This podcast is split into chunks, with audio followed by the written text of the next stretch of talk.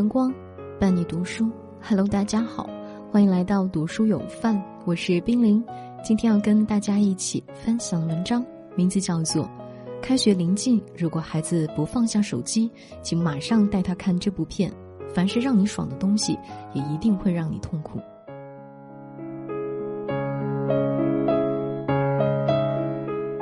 前两天，表姐打电话向我诉苦，她说这个暑假里。儿子几乎每天都在玩手机，早上起床睁开眼，第一件事就是找手机，一天至少要浪费七八个小时。表姐本想阻止，可儿子却说：“等自己开学就要上初三了，即使想玩也没时间了，不如趁着假期玩个够。”表姐觉得有点道理，就没有再说什么。可没想到马上要开学了，儿子依旧没有收心的架势，还是整天捧着手机不肯放下。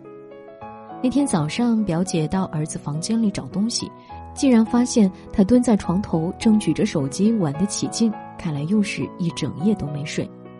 表姐又急又气，要想将儿子的手机抢过来，谁知争执间竟被儿子狠狠推了一把，一屁股坐在了地上。儿子暴跳如雷的样子让表姐觉得无比陌生，他那凶狠的神情更像刀子一样扎在了表姐心里。现在又没开学，玩玩手机而已，至于吗？其实生活中经常能听到有孩子发表类似的言论：一天到晚唠唠叨叨，我不过只玩了一小会儿而已，打一局游戏放松下才能更好的学习啊！大家都玩，凭什么就我不能玩？可实际上，沉迷手机的代价远远超出孩子的想象，所以趁着现在尚未开学，父母一定要陪孩子一起看看这部名为《监视资本主义》。智能陷阱的纪录片，让他明白，凡是能让你爽的东西，终有一日也一定会让你痛苦。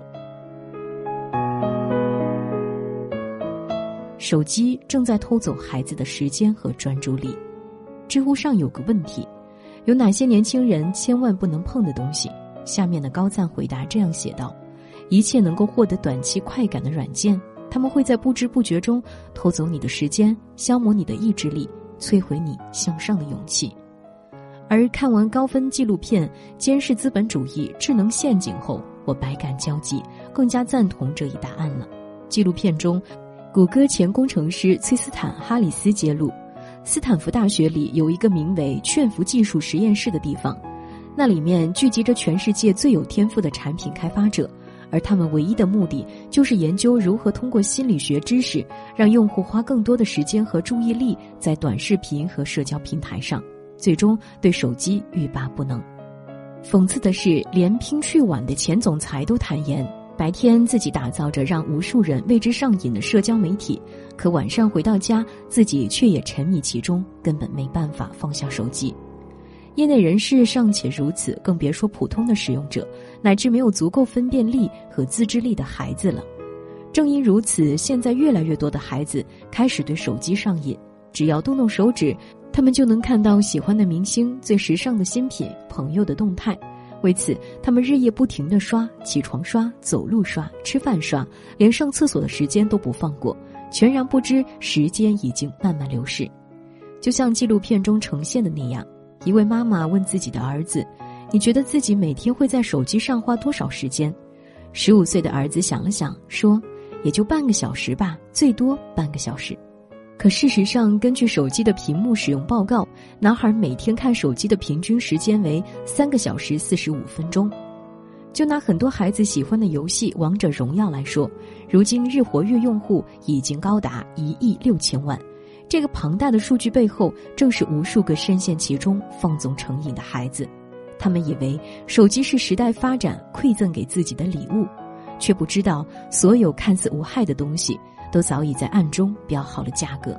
在获得了短暂快乐之后，他们失去的将是生命中最宝贵的时间和专注力。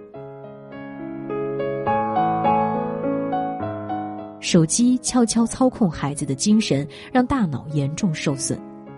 纪录片中有这样一幕让人印象深刻：有一个女孩像所有正处于青春期的孩子一样，渴望着得到他人的关注和喜欢。平日里，她经常会在网上晒自己的自拍，自拍发出后，她不停的刷新，但只有零星几个点赞。女孩失落极了，果断删除了照片。随后，她摆出更加夸张的姿势，用了更加厚重的滤镜，重新装饰了自己的照片。这一次，他果然收获了不少好评。可还没有高兴几秒钟，一则饱含恶意的评价便浮现在了他的眼前：“你的耳朵还能更大一些吗？”这下子，女孩的好心情彻底毁了。她慌乱地用耳后的头发盖住了耳朵，并走到镜子前，为自己的难看的耳朵而伤心落泪。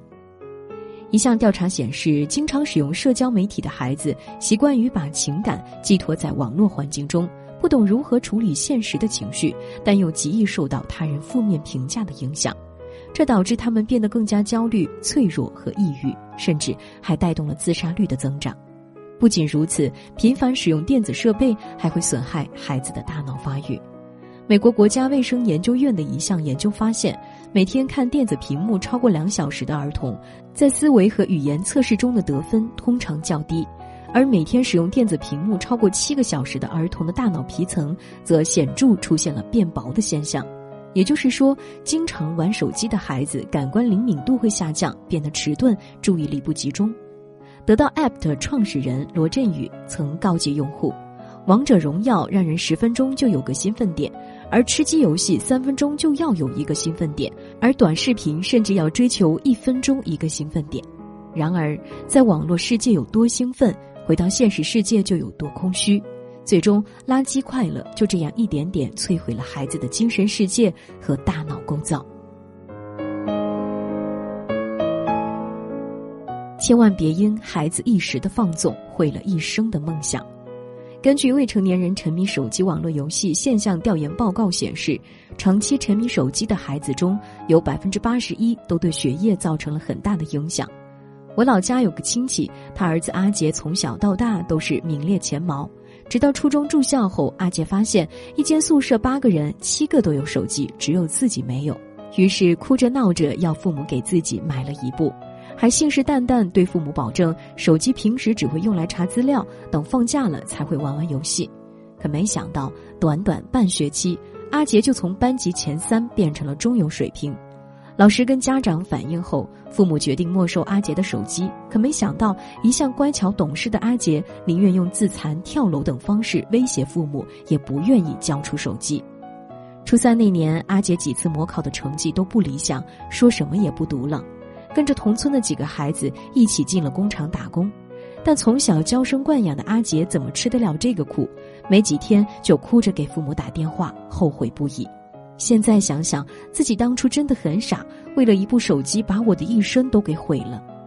听了亲戚的讲述，我不禁想起自己年初时看到的一则新闻：二零零一年时，成绩优异的小王以全县数一数二的成绩考入了一所“二幺幺”大学——长安大学。然而，在求学的过程中，他却渐渐迷上了游戏，最终连学位证书都没能拿到。自觉无脸面对父母的他，便与家人彻底断了关系。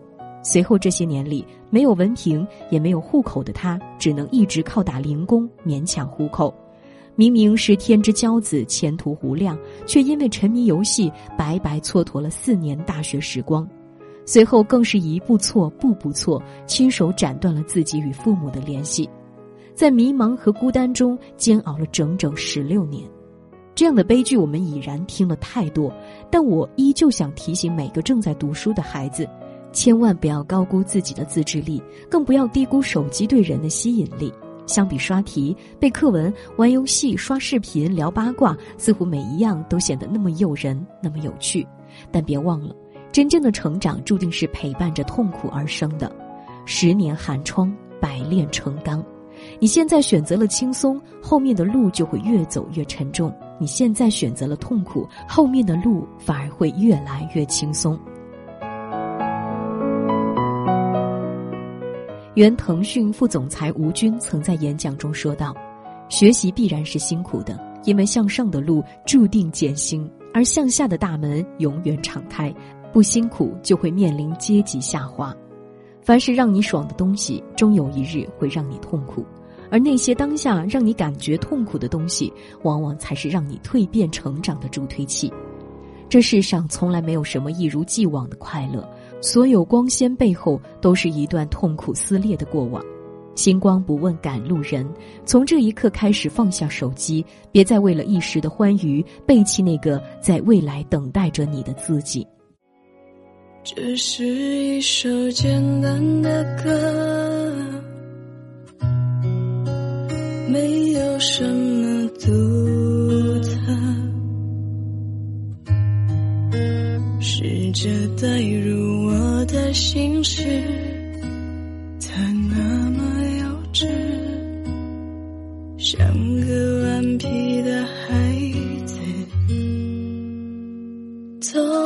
可笑的心事。